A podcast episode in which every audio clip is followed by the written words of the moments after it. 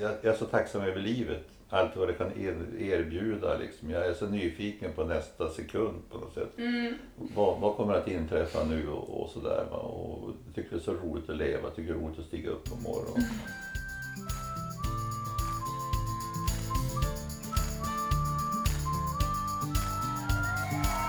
Låt dig smittas av glädje i podcasten som förgyller din dag. Välkommen till Glädjepodden med Sandra och gäster. Välkommen till Glädjepodden Stig-Åke. Mm, tack, det ska bli spännande att få ha ett litet samtal tillsammans. Ja, jag kom hit idag och du visste inte ens om Nej, jag att hade du ingen skulle spela aning in podd. nej, jag hade Men du visste aning. att jag skulle komma Och alla jag visste att du skulle komma, eller jag skrev till dig att du får komma runt, runt 13.00 så jag visste att du var på gång så att säga. Men vad Men vad det skulle innehålla och vad vi skulle göra det, det, det visste jag inte riktigt.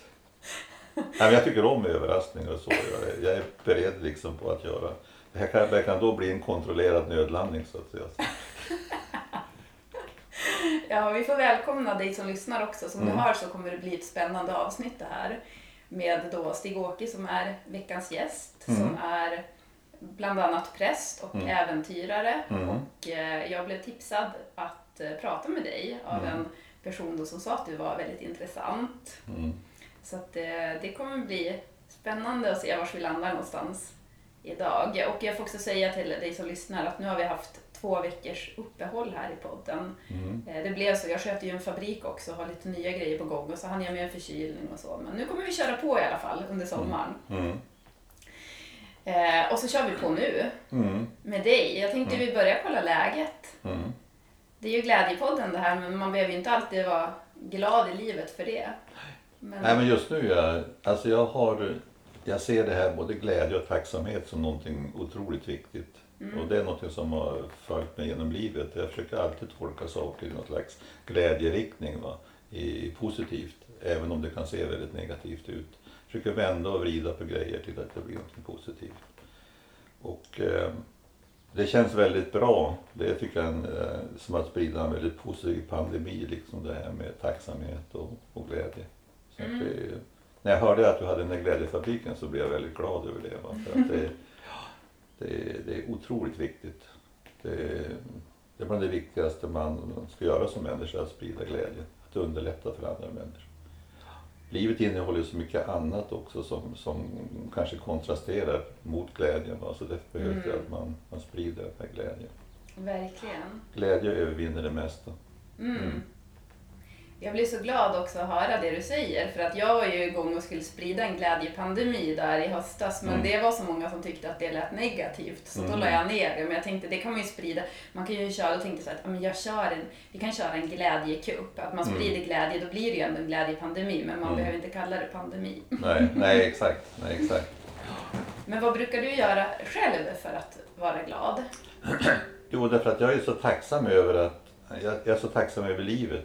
Allt vad det kan er, erbjuda. Liksom. Jag är så nyfiken på nästa sekund på något sätt. Mm. Vad, vad kommer att inträffa nu och, och sådär. Och jag tycker det är så roligt att leva. Jag tycker det är roligt att stiga upp på morgonen. Jag tycker det är fantastiskt då att eh, kroppen fungerar. Mm. Jag är så fascinerad över hur, hur man kan stå på, på ben och få det balanserat. Hur man kan vara ute och gå och promenera liksom, och träffa folk och så.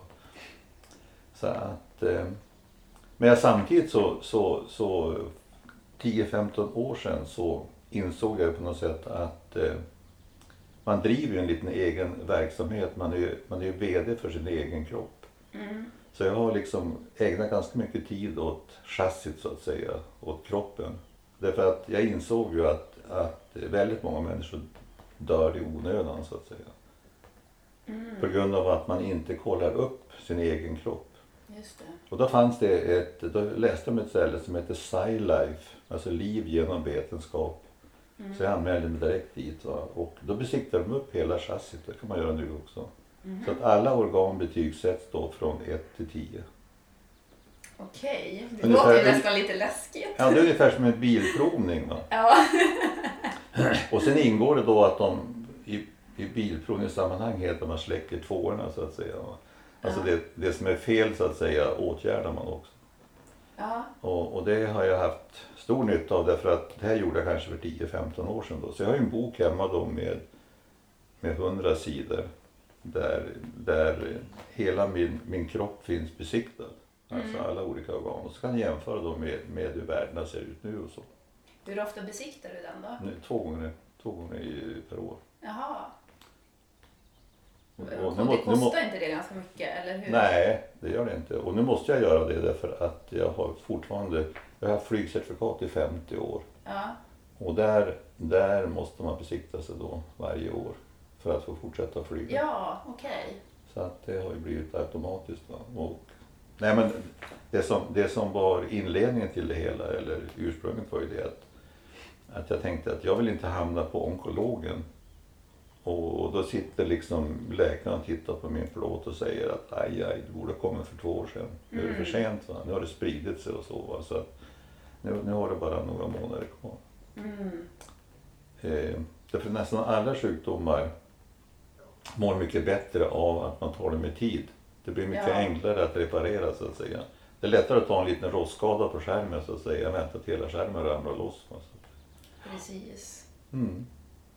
Men hur har det gått då? Hur har kurvan sett ut för din kropp? Nej, har men det jag- blivit jag- bättre eller? Har Jo, det... nej men alltså jag, det, det blir ju så att säga sämre. Vissa, vissa, eh, jag, jag åldras ju hela tiden ändå så att säga. Va? Så att vissa, Men då kan man ju parera det på olika sätt. Mm. Så att jag försöker parera liksom. Därför att på något sätt, man har väldigt stor nytta av, man måste bli du med sin egen kropp. va. Man har väldigt stor nytta av sin egen kropp. Mm. Att den fungerar liksom, därför att eh, det, det underlättar i vardagen mycket. Att man kan göra och fara och fundera och att hjärnan funkar någorlunda och sådär. Så Mm. Det är en stor källa till glädje och tacksamhet. Mm. Har du någon, kan man kolla det här på någon hemsida eller? Eh, att man kan undersöka sig. Ja. Nej men jag tänker att man, det här du har nu kollat upp, jag tänker om det är Ja, som blir jo, intresserad nu jo, och visst. att Jo visst, man kan gå in på något som heter verlabs.se, det finns här i Umeå. Ja. Aleris heter det. Och, Ja. och då får man såna här 49 hälsomarkörer. Eh, där man då kollar upp liksom, eh, fördelen är att göra det så fort som möjligt därför att då har du ett referensvärde att utgå ifrån. Mm. Då ser du liksom vilka av de här värdena som börjar förändras om det, om det är njurarna eller hjärtat eller vad det nu kan vara för någonting. Eller olika organ liksom som försämras. Då kan man snabbt gå in där och möta Olle i grinden så att säga och eh, få hjälp. Men jag, jag tar det där av dig sen så lägger vi det i poddbeskrivningen Ja, om det är någon som blir nyfiken nu Absolut. så kan de få kika Absolut. in det. Ja, Ja. det går bra. Mm. Det går bra. Och de, de finns i alla större städer de här. Alltså. Mm. Ja. ja men vad intressant. Mm. Ja men det är viktigt alltså, det är otroligt viktigt. Just nu håller jag på, jag är 77 år va, så just nu håller jag på att göra reklam för att folk ska kolla något som heter bukaortan. Mm. Eh, det är så roligt därför att många som jag träffar då i min ålder, de har ingen aning om att de har en ens. Nej. De säger, men vad är det för någonting? Därför det funkar så att den här bukaortan, när den är, när den, när den är ny, va, då är den två eh, centimeter i diameter. Sen kan den hos vissa personer växa och när den är fem centimeter då spricker den. Mhm. Så att 15-20 stycken sådana här eh, spricker varje, varje år. Va? Plötsligt när det går där, va? då spricker den där. Den säger aldrig till innan, det finns ingen förvarning. Mm. Och då måste man vara en, en, en halvtimme ifrån akuten eller så dör man.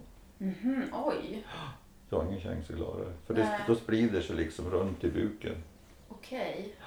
Så därför är, och dessutom det är så otroligt lätt att reparera också därför att man kan göra sån här relining som, som på gamla avloppsrör. Alltså stank det att man går in i ljumsken och sätter en in, ny innerslang.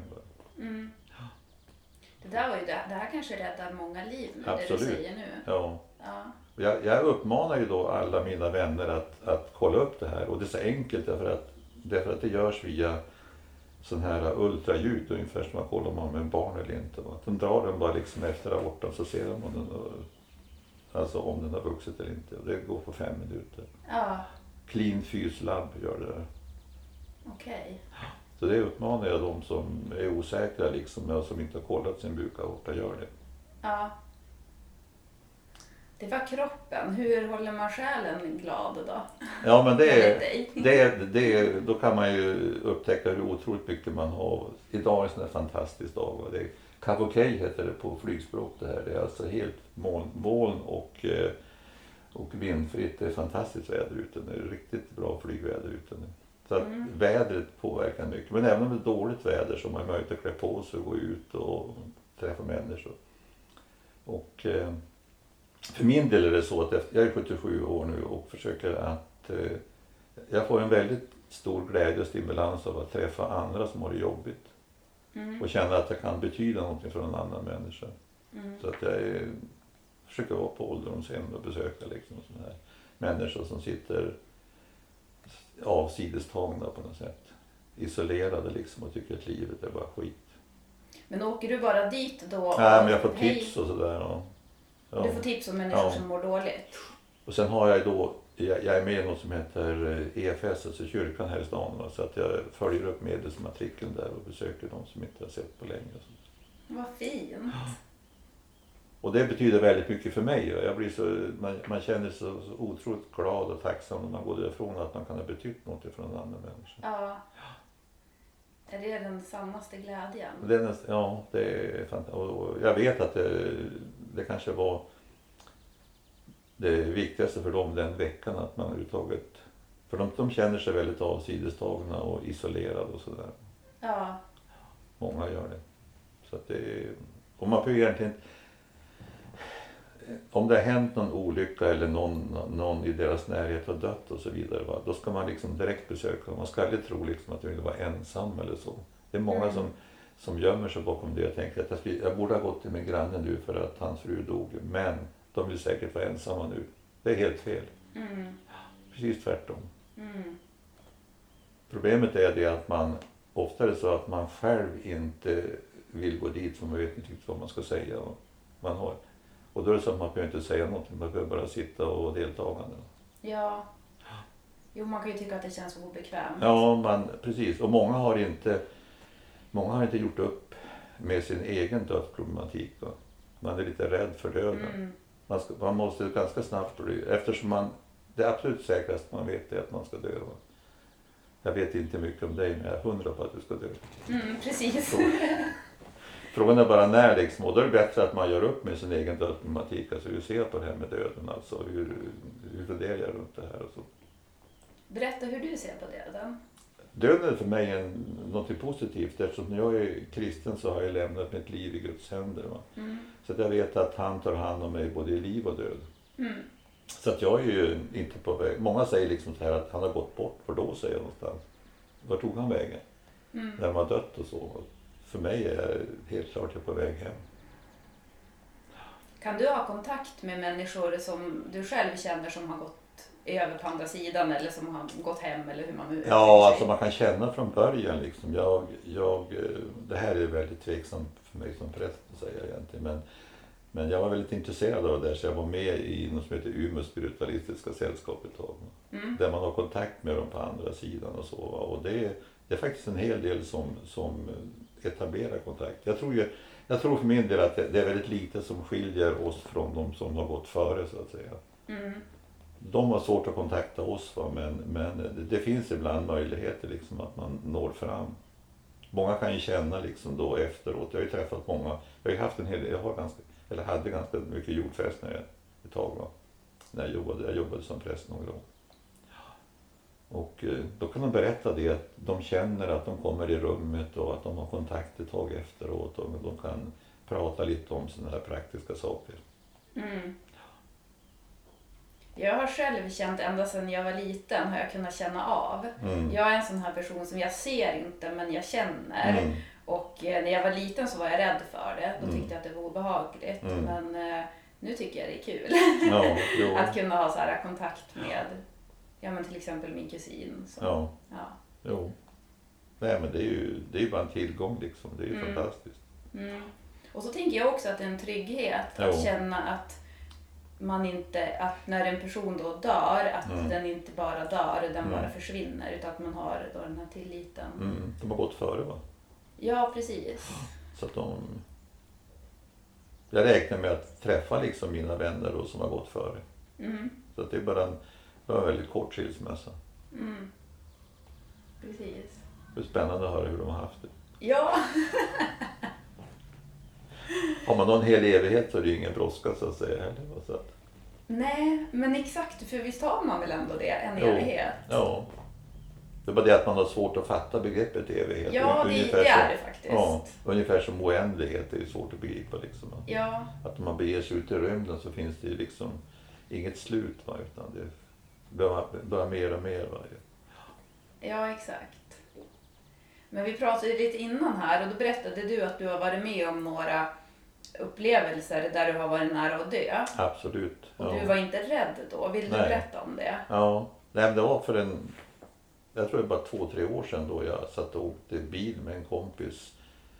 Och eh, han fick inte stopp på bilen så vi kom ut på en, en hårt trafikerad väg. Och jag såg ju precis då när vi gled ut på vägen där att det kom en, en långtradare 80 kilometer i timmen. Mm. Och eh, det är det sista jag kommer ihåg. Och sen, så, sen så rullade vi runt liksom och hamnade i ett dike va? och bilen blev ju ingenting kvar. Och, Mm. men det var en väldigt underlig känsla för att när jag då vaknade upp i diket där då. Jag, var som, jag trodde jag var i himlen. Liksom. Jag tänkte det, Mm. det, kan ju inte, det kan ju inte fungera. Va? Vad var det första du tänkte då? Nej men jag tänkte det, det, här, det var en väldigt märklig upplevelse. Jag, jag var lite, säkert lite förvirrad också när jag vaknade upp och tänkte är, är det så här liksom det ska vara liksom att, att dö ungefär? Ehm, så jag var, satt och väntade ungefär vad som skulle hända. va. Jag var nyfiken då. Och det som hände var ju att det kom, det som hände var att det kom en massa, massa ambulanspersonal och knackade på rutan och skulle bryta sig in i bilen och ta ut mig. Så att, Mm. och sen hamnar man då inne i den här ambulansen och de, de har ju som ett minilasarett i de där nya ambulanserna så de under, undersökte mig och kollade upp mina värden och sådär och hittade inget fel på mig. När du var helt oskadd. Ja, var helt oskadd. Du berättade ju också att du hade hållit på att bli skjuten. Ja, precis. Jo, exakt. Jag- Det var på gränsen mellan eh, Sudan och Kenya. Jag var dum nog liksom att dra iväg där ingenmansland. Jag hade varit och hämtat, jag jobb- jobbade i Sydsudan då med ett eh, projekt där. Ett jordbruksutvecklingsprojekt faktiskt med något som heter Dinka-folket. Det är sådana jätte, de är 2,20 långa liksom. Otroligt eh, resliga människor. Mm.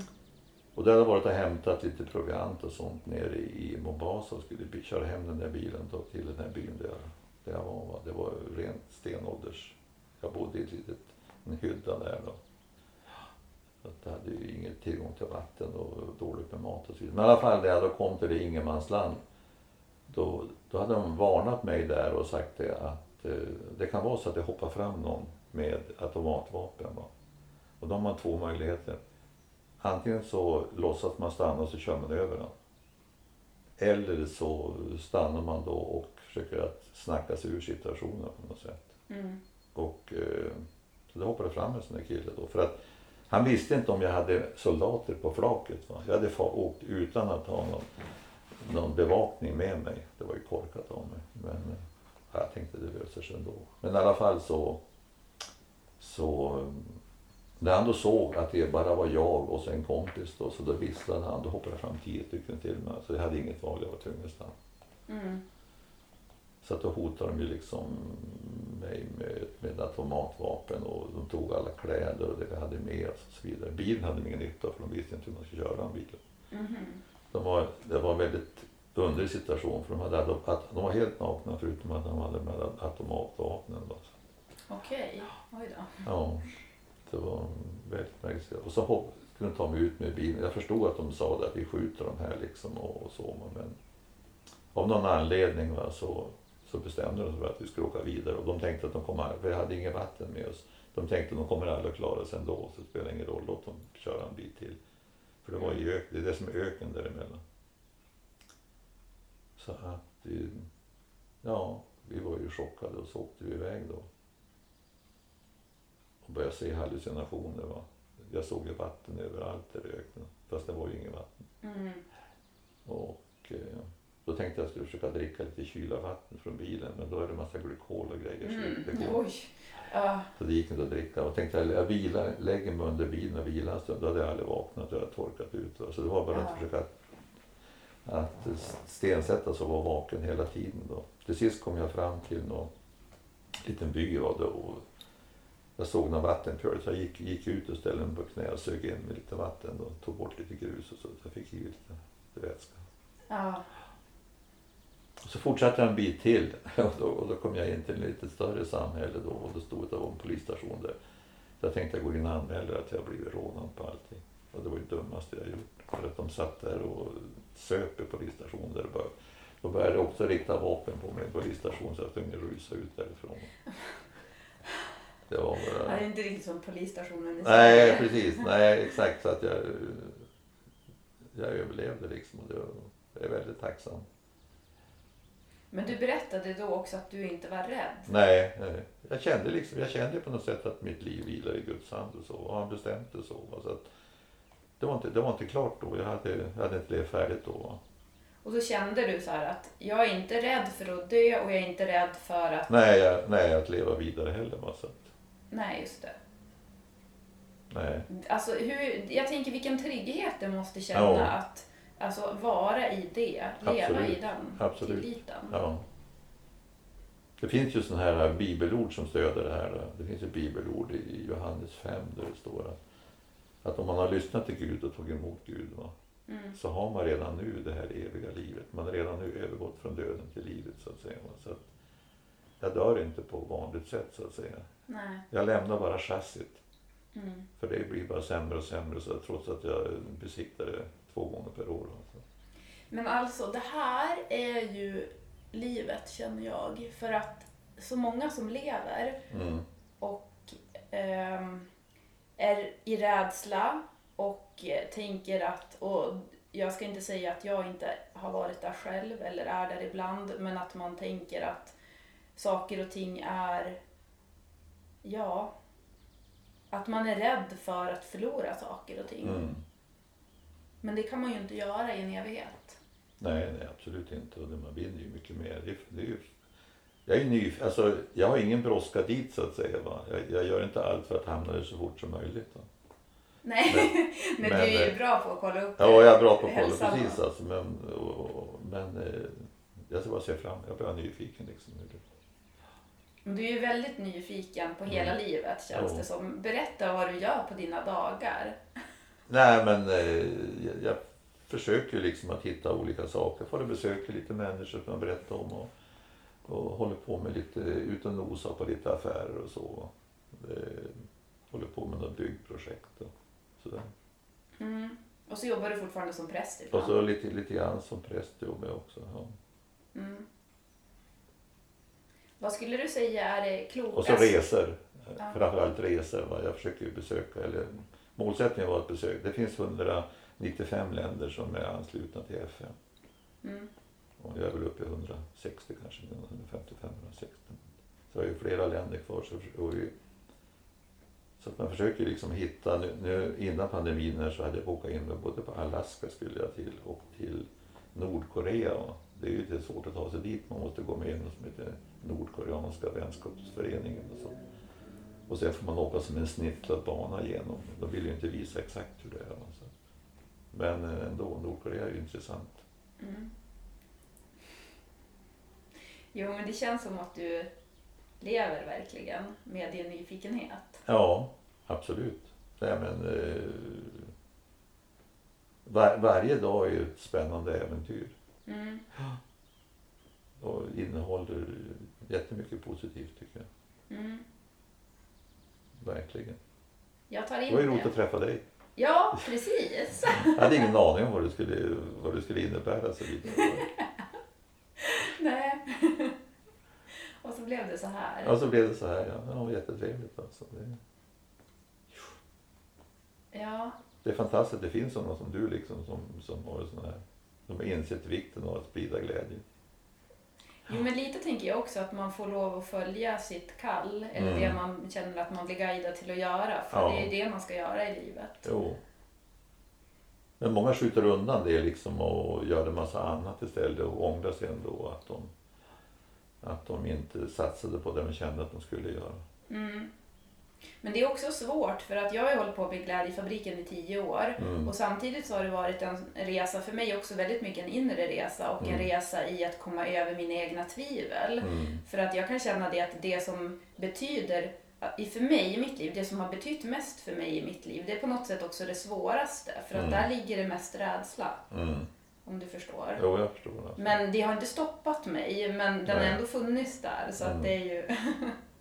Ja, men du, måste ändå, du måste ändå ha en grundglädje liksom, som Mm, du studsar på lite grann. Som en studsmatta och så tar du Jag är väldigt lätt tänd. ja. ja, men det är ju Så. fantastiskt. Ja. Det ska du vara tacksam för att du har. ja, men det verkar ju du också ha. Jo, jag vet det. Men man träffar ju många som man försöker liksom lyfta upp. Va? Men de har så mycket barlast på något sätt. Så att det är svårt alltså. Mm. De, ser, de, de, blir, de, de blir tyngda av en massa elände som de absolut inte kan göra någonting åt. Mm. Ja, men det är väl att man lever i en illusion av... Ja. Det är väl kanske lite beroende på hur, vad man har haft för bakgrund och- också. Ja. Och att man, jag tänker att man lever, vi människor lever väldigt mycket i att förvänta oss det värsta. Mm. För att någonstans stålsätta oss. Jo. Jo, precis. Och det är ju tragiskt för många som har det bra säger det att ja, men så här bra kan man ju inte ha det. Nu kommer det säkert att hända någonting snart och så vidare. Nu kommer det bli si och så. Så att de kan inte njuta av det de har för nuet. De kan inte njuta av nuet utan de tänker att det här är nog säkert bara början på något elände. Mm. Jag kan känna sådär ibland också när jag har upplevt någonting som är väldigt Mm. bra och positivt. Mm. Då kan jag nästan ibland få en baksmälla av det. Mhm. För att då kan det vara, men jag är väldigt bra på att eh, ifrågasätta mig själv. Mm. Så att jag låter inte äta upp mig utan Nej, det blir det. som att jag sitter och dealar med mig Mm. själv då och ifrågasätter. Men det kan komma en sån här baksmälla att jag Mm. börjar tänka då så att nej men och så kommer det upp en massa gamla rädslor och Mm. så. Men det tänker jag också att det är ju mänskligt men att man Absolut. får göra det just ifrågasätta, är det här verkligen sant? Och en del säger ju det liksom att man kan ju inte omkring och vara glad nu med allt elände man ser omkring sig liksom och krig i Ukraina och, och sådär. Mm. Men eh, det blir inte bättre av att du själv liksom, du kan ju ofta inte göra åt någonting åt de där sakerna utan, utan det är bättre att försöka se positivt på det och se vad du kan göra. Många säger att det inte är lönt därför att det är så kompakt elände, så kompakt ondska, men man kan alltid göra någonting. Mm. Jo, men jag tänker att världsfreden börjar ju i varje människa. Mm. Att varje människa väljer att eh, vara själv positiv och sprida glädje och kärlek runt omkring sig till sina medmänniskor. Mm. Men också, tänker jag, att det handlar om att man dealar med sig själv. För Jo. att vi har ju ofta bagage och när man kan se på det Mm. och ta ansvar för det då skapar man världsfred, tänker jag. Mm. För om vi ser att Putin till exempel hade Mm. dealat med sig själv, då hade ju Mm. världen sett helt annorlunda ut Mm. nu. Om Mm. man drar det nu Jo, absolut. till sin spets då. Ja. Jo. Ja. Men på tal om det så hade ju du också, jag såg ett fint diplom här nere när jag kom in, att du har vunnit eh, Nobels fredspris. Ja, vi, var, ja, vi var vi var delade på det. Det är ju ingen som tror det faktiskt. Jag, jag satt in, nu ser inte de det här, men jag satt in det i en ring. Va? Själva Ja. diplomet. Eller man får som ett, ett sånt här frimärke. Så det, här, det, här är nog ing, det här är nog ensam i världen om faktiskt som har gjort. Jaha. Du tittar på ringen där så står det att jag har Nobels fredspris 1988. Ja, vad fin. Vi får ta en bild på den här och, och eh, lägga upp på Glädjefabrikens Instagram. Ja, eller tar då ett diplom där nere. Och så tar vi en alltså. bild på vi- den här vi och var tar ju- diplomet. Ja, vi var ju Ja. många som delade på det. Va? Alltså, att det hade ju inte... Men i alla fall, det, det har, jag har faktiskt fått många...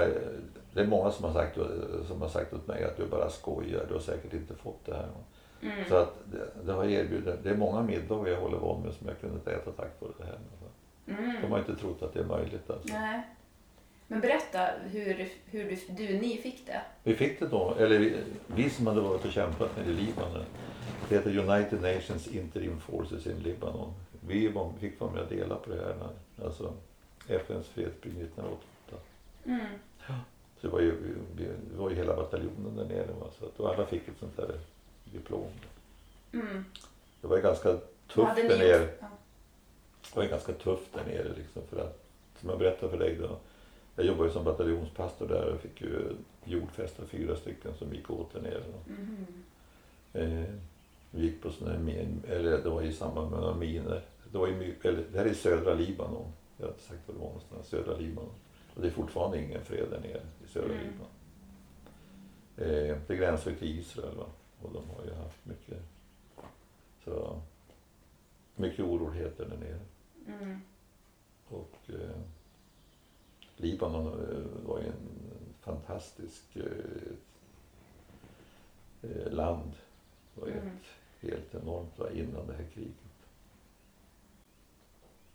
Nej, det är trist det där med krig. Man, eh, man trodde ju inte, eller jag trodde inte att man 2022 skulle få vara med om liksom, att det skulle bli krig på det här sättet alltså som det har blivit nu. Vi lever Mm. liksom, det är inte långt härifrån. Ja, det det är Europas det. största land. Ja. Ja. Jag var besökte eh, Ukraina för två år sedan. Mm. Tjernobyl och kärnkraftverket och så. Mm. Det är ju ett fantastiskt land och tänkas nu att de har förstört alla de här fantastiska byggnaderna som finns där och alla civila som har. Ja, det är, det är helt ofattbart. Mm. Det är helt, helt ofattbart. Och man förstår inte vad det är för vits med det heller. Jag Nej. förstår inte vad man ska uppnå för någonting. Nej, verkligen inte. Nu blir jag väldigt djup här. Mm. Men jag tänker också just det här med, för jag är också väldigt brydd över att det är krig och att det fortfarande kan finnas krig Mm. och jag tänker att har inte Mm. vi människor kommit längre än så här? Ja. Men då tänker jag också just det här med det vi pratade om, det här med Gud och tillit till livet. Mm. Att om alla skulle någonstans vara öppen för det som är deras väg att gå Mm. i livet, då skulle det inte heller finnas något krig. Nej, absolut. Att, det, är, det, alltså det är det som stör mig, Mm. att det är så himla enkelt att Mm. lösa. Mm. Men ändå så är det så svårt. Så, ja. Fast I det här fallet, de här ryssarna som är där nu, de här unga killarna som är där, de vet ju knappt varför de är där och så. De är, de är som robotar nästan. Alltså. Ja. Och de kan ju inte göra annat än, än, än lyda då sina överordnade. För att då, det, finns, det finns ingen återvändo för de kan inte desertera. Säga, vi, vi, det här var inget roligt, vi vill fara hem, det går inte. Mm, nej, och det har vi märkt många gånger i världen att Mm. vi människor är väldigt lätt manipulerade. Ja, Att det är så otroligt lätt att Jo. bara följa en flock och knappt ifrågasätta. mm, ja det är jätte, jättetrist alltså. Och dessutom är det så att de, har ju, de är ofta släkt med varandra. Och, eh, de i Ukraina kan ju ryska i många av de där så att de kan ju prata med varandra. Det blir, Ja, ja, det, jag tror att även om vi satt där hela kvällen så löste vi inte det. nej, Vi, har inte, ja, vi får skylla på att vi har inte tillräckligt med tid för att lösa det. nej men precis. Men jag tycker att vi nästan har löst det. Ja, visst. Jag tänker att alla människor tar ansvar för sin egen glädje. Ja. Så är det ju Mm. klart. Jo, absolut. Ja, glädje och tacksamhet, det tycker jag är Ja. det. Jag Tacksamhet. tycker- Ja, Mm. Det skulle underlätta mycket om man kunde se det positiva i tillvaron. Med att blanda in glädje hela tiden och se så fantastiskt det är. Mm. Men har du alltid haft den här eh, tron och tilliten i livet? Nej, men jag, som jag sa, så att ut, utan tvivel ingen riktig tro så att säga. Man ifrågasätter ju tron ibland för att det, är- Mm. det är svårt att förstå liksom. Och det är ju det är inte så där tvärenkelt hur det är upplagt. Va? Men eh, jag har den här grundtilliten så att säga. Har du alltid haft den? ja. Ja, det är som att aldrig- du är född aldrig och överle- har- Ja, det var det mer eller mindre. Va? Men det blir ju mer på slutet faktiskt. Det kanske är för att jag är närmare nu så att säga. Ja, men så är jag så tacksam att, att jag fått leva så här länge. Jag trodde ju aldrig det. Va? Med tanke på... Så de- gammal är väl inte du? Va? Du är ju inte så gammal. Jo, jag är ju 77 år. Men det är inte så mycket. Jo, men det är ganska mycket. Jag är snart 80 år. Ja, men jag trodde aldrig jag skulle bli så här gammal för att jag tänkte att jag tar så väldigt mycket risker. Va? Men nu är en annan källa till glädje liksom, och tacksamhet det är att det, är för sent att dö ung. Ja. Det är ju hopplöst. Att det, så att det, Ja. det kan jag ju lämna. Men tror du att det, fin- att det är menat när vi människor ska dö? Att det är som förutbestämt på något sätt? Eller Nej, att vi, våra jag själ tror har alltså- det? Ibland tror jag det, ibland tror jag det inte. så att säga. För att då skulle man inte kunna göra, då är vi som robotar, då skulle man inte kunna göra någonting åt det. Va? Nej då, skulle man, då spelar det ingen roll liksom vilka faror man skulle utsätta sig för. Så skulle man ju, om, om, om dagarna är räknade. Va? Så jag, jag har svårt att tro det. Mm.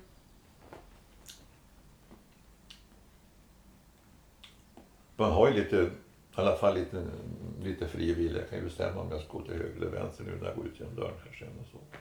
Ja. Eller rakt fram. Men hur mycket tror du är förutbestämt i ens liv? Att man, eller jag tänker, alltså med förutbestämt, då menar jag att man själv, alltså ens själ har bestämt det innan. Ja, mycket är det men samtidigt så, så utsätts man ju hela tiden för påverkan åt olika håll. Så att, Mm. En del människor går ju inte att påverka. Som Putin till exempel. Mm. Han är inte mottagen. Men, men nu upptäcker jag ibland liksom att ja, men det här var ju helt fel så att säga. Jag borde ju tagit vänster istället för höger eller gjort något annat. Men frågan om det var bestämt också att jag skulle... Ja, för då tänker jag så här att ibland lär man sig av att ta vänster istället för höger. Ja, Att det är som att jag, ibland så kan jag känna att jag hade inte insett att jag skulle gå till höger om jag inte först hade gått till vänster. nej. nej men så kan det också att. Mm, det där är svårt. Ja, men det är intressant med livet ändå, att sitta och spekulera. Det är det intressantaste man har varit med om hittills. Ja, faktiskt. Det är, det är väldigt spännande var, varje dag att träffa nya människor och, och se vad som händer och så. Vad tror du händer sen då? Tror du att du kommer skaffa ett nytt liv här på jorden eller? Jag tror det blir en ny himmel och en ny jord. Så jag, jag vet inte riktigt var jag, var jag kommer hamna någonstans. Nej, kanske en annan planet eller hur tänker du? Ja, varför inte? Varför inte? Testa något nytt. Det viktigaste, det viktigaste för mig är, att, det är att jag vet att mitt liv vilar i Guds hand. Om jag vill sätta på en annan planet eller vara kvar här eller någon annanstans, det har inget betydelse för mig. Nej. Jag tror ju att han, han vill mitt bästa så att säga och då, då, då litar jag på det. Mm.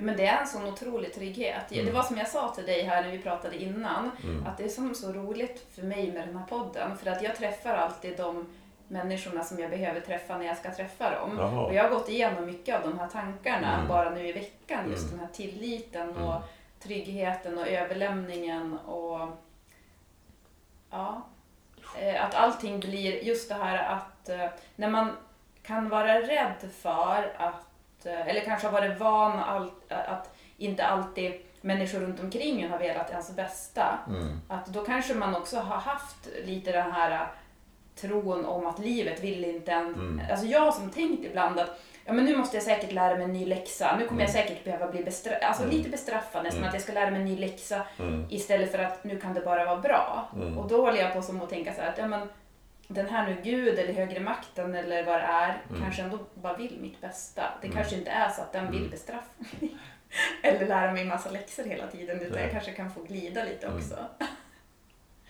Nej, men för mig är det viktigt, jag, jag går omkring liksom och jag har ju liksom ständig kontakt med Gud eller med Jesus och så. Man får ju småprata liksom så här. Mm. Och säger ser du det här nu och så vad fantastiskt det är liksom. Eller när jag var ute och flög igår till exempel va? Och, och flög liksom mot solen och så vidare. Va? Då småpratar jag lite om så här.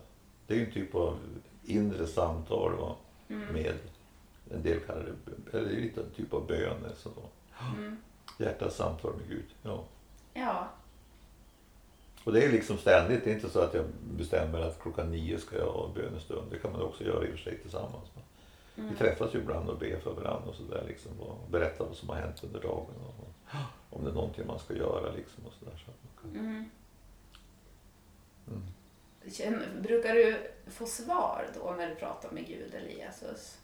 Jag känner ju ibland liksom då att, att eh, jag ber ju ofta att jag ska få se honom på himlen eller något sånt där. Du vet, när jag är Ja. ute och flyger. va, För det är en del som har gjort det. Men, men, och ibland då när jag... För att det är ju så att, att ehm, vi tror ju på att han, han kommer till, ska komma tillbaka. Va? Tänker du på Jesus nu eller Ja, Gud? ja, ja, det är sant. Han ska komma till, Jesus komma Jesus, tillbaka. ja. Ja. Mm. Och det kan ju en del har räknat ut att jag tror inte det går att räkna ut exakt när. Va? Men det, det man säkert vet har väl aldrig varit så nära som nu. Mm. Eh, det var ju 2000 år sedan han lyfte härifrån va, så att, på Kristi himmelsfärdsdag, som inte var så länge sedan. Eh, och då kan jag se ibland liksom den målformationen. Oj, nu tycker jag att jag ser liksom, ska, är han på väg nu liksom och så här. Så att jag har det liksom med min tankeverksamhet så att säga. Va? Att Mm. jag är lite beredd och så. Va? Man skulle, Han är välkommen. han är väldigt välkommen liksom. Mm. Ja. Men kan man inte se det också som att alla människor har lite av den energin i sig om man plockar fram det? Absolut, det tror jag. Eftersom att alla är väl en del av Gud och Jesus Ja. var ju Guds barn. Absolut, vi är alla det alltså. Ja, det är väl det kanske egentligen, det här med att Mm. Jesus ska komma, fram, eller komma Mm. tillbaka. Mm. Att det är någonting att vi själva ska eh, se att vi har det i oss. Att vi ska Mm. plocka fram det i oss själva kanske. Mm. Det finns hos alla. Ja, Och det är det som är fantastiskt, det som hände där då för 2000 år sedan. Va? Han dog och uppstod. Va? mm. Och så har det spridit sig så att när jag far till mörkaste Indien någonstans så kan jag i någon by liksom uppträffa människor som, som är helt begeistrade liksom. Ja, som verkligen har tagit åt sig det här liksom och le, lever som kristna och upplever liksom de mest fantastiska saker. Mitt Mm. inne i ingenstans alltså. mm. Vi är ungefär, säg att vi är 7,5 miljard människor nu på jorden. Och det är ungefär 30 procent som har tagit emot Jesus. Det är ganska mycket. Mm. Ja, jag tänker så här för att Ja, jag tänker att det det finns ju ma- massa, massa olika religioner. Ja. Och eh, att det mera ehm, att det handlar om en energi. Att Mm. oavsett vilken religion man Mm. har så handlar det om den här eh, energin som är Mm. ändå att vara en del av Mm. någonting större och, och följa det kallet och så. Mm. Eh, Så att det behöver inte vara just när du säger det här med, ja, det här är ju som jag tänker i alla Ja, fall, ja. med att eh, ta in Jesus. Att Mm. det behöver inte vara just att man kanske är precis kristen, men Nej. att man ändå, förstår du vad jag menar? Mm. Nej, jo. Ja. Om du känner samma tillit och tröst liksom. Och, alltså, det fantastiska är att man kan ha en kommunikation med så att säga. Va? Jag har ju umgås mycket med buddhister och hinduister och allt möjligt Mm. och, och så. Va? Men de, de har ofta en, en mycket, det är inte den här personliga liksom, relationen som jag tycker att jag har då med Jesus. Nej. Att jag, att jag ber och pratar liksom med och vi diskuterar olika saker. Mm. Ja. Jag tänker också att det kanske är många som känner att de har en tro Mm. för att de märker att någonstans att de får någon form av gensvar Mm. och att de känner en tillit och så. Mm. Men de kanske inte, det kanske är lite så här att säga att det är Gud kanske Mm. känns konstigt. Jag har inga problem att Nej. säga Gud. Nej. Men eh, att man kan vara troende Mm. utan att man Mm. är just, Mm. man kanske inte ens behöver vara i en specifik religion för att vara Mm. troende. Mm. Så känner jag själv i alla Mm. fall. På, på tal om aortan här då, så Ja. eh, var det så att när, när jag var 65 år då, då var det en sån här allmän screening på den här aortan då, i landstinget här. Då. Så att alla 65-åringar fick sin aorta screenad då, och även jag då. Och jag, var, jag var nummer ett då i landstinget så att min mage hamnade i VK på första sidan. Ja. Men sen visade det sig då att sen har, sen har jag då gjort det då. Ja, först var varje år i stort sett har jag och kollat upp på den. Och den växer för mig. Då. Mm. Eh, så att nu när jag var inne sist då för ett halvår sedan. Då, då hade den växt så mycket så att då var det dags för operationen och sånt där. Men, men eh, jag sa ska ut och resa, nu kan jag inte. Ja men så du får, du får ett halvår på dig liksom. Och då, då, måste vi göra, då, då måste du komma in igen. Då, då måste vi göra någonting åt det här. För den var uppe runt 5 centimeter va? i Mm. diameter. Va? Och då är det, då är det tjockt. Då kan det, det är som en gammal cykelsläng. Va? Då, Mm. då kan den väldigt lätt spricka. Mm. Så att när jag skulle dit då 8.45 en morgon, det här var kanske en månad sedan någonting, då skulle jag dit liksom få bekräftat liksom då, ordna operation och sådär. Men då vaknade jag ganska tidigt på morgonen, halv fem på morgonen och så vidare. Och så bad jag till Gud och sa att jag vill inte ha operation. Mm. Jag vill inte ha den operationen. Mm. Eh, Jag skulle gärna, för att jag tänkte man vet ju inte hur det går och sådär. Eh, Så får jag dit och så undersökte de. Eh, Och så visade det då att den är krympt.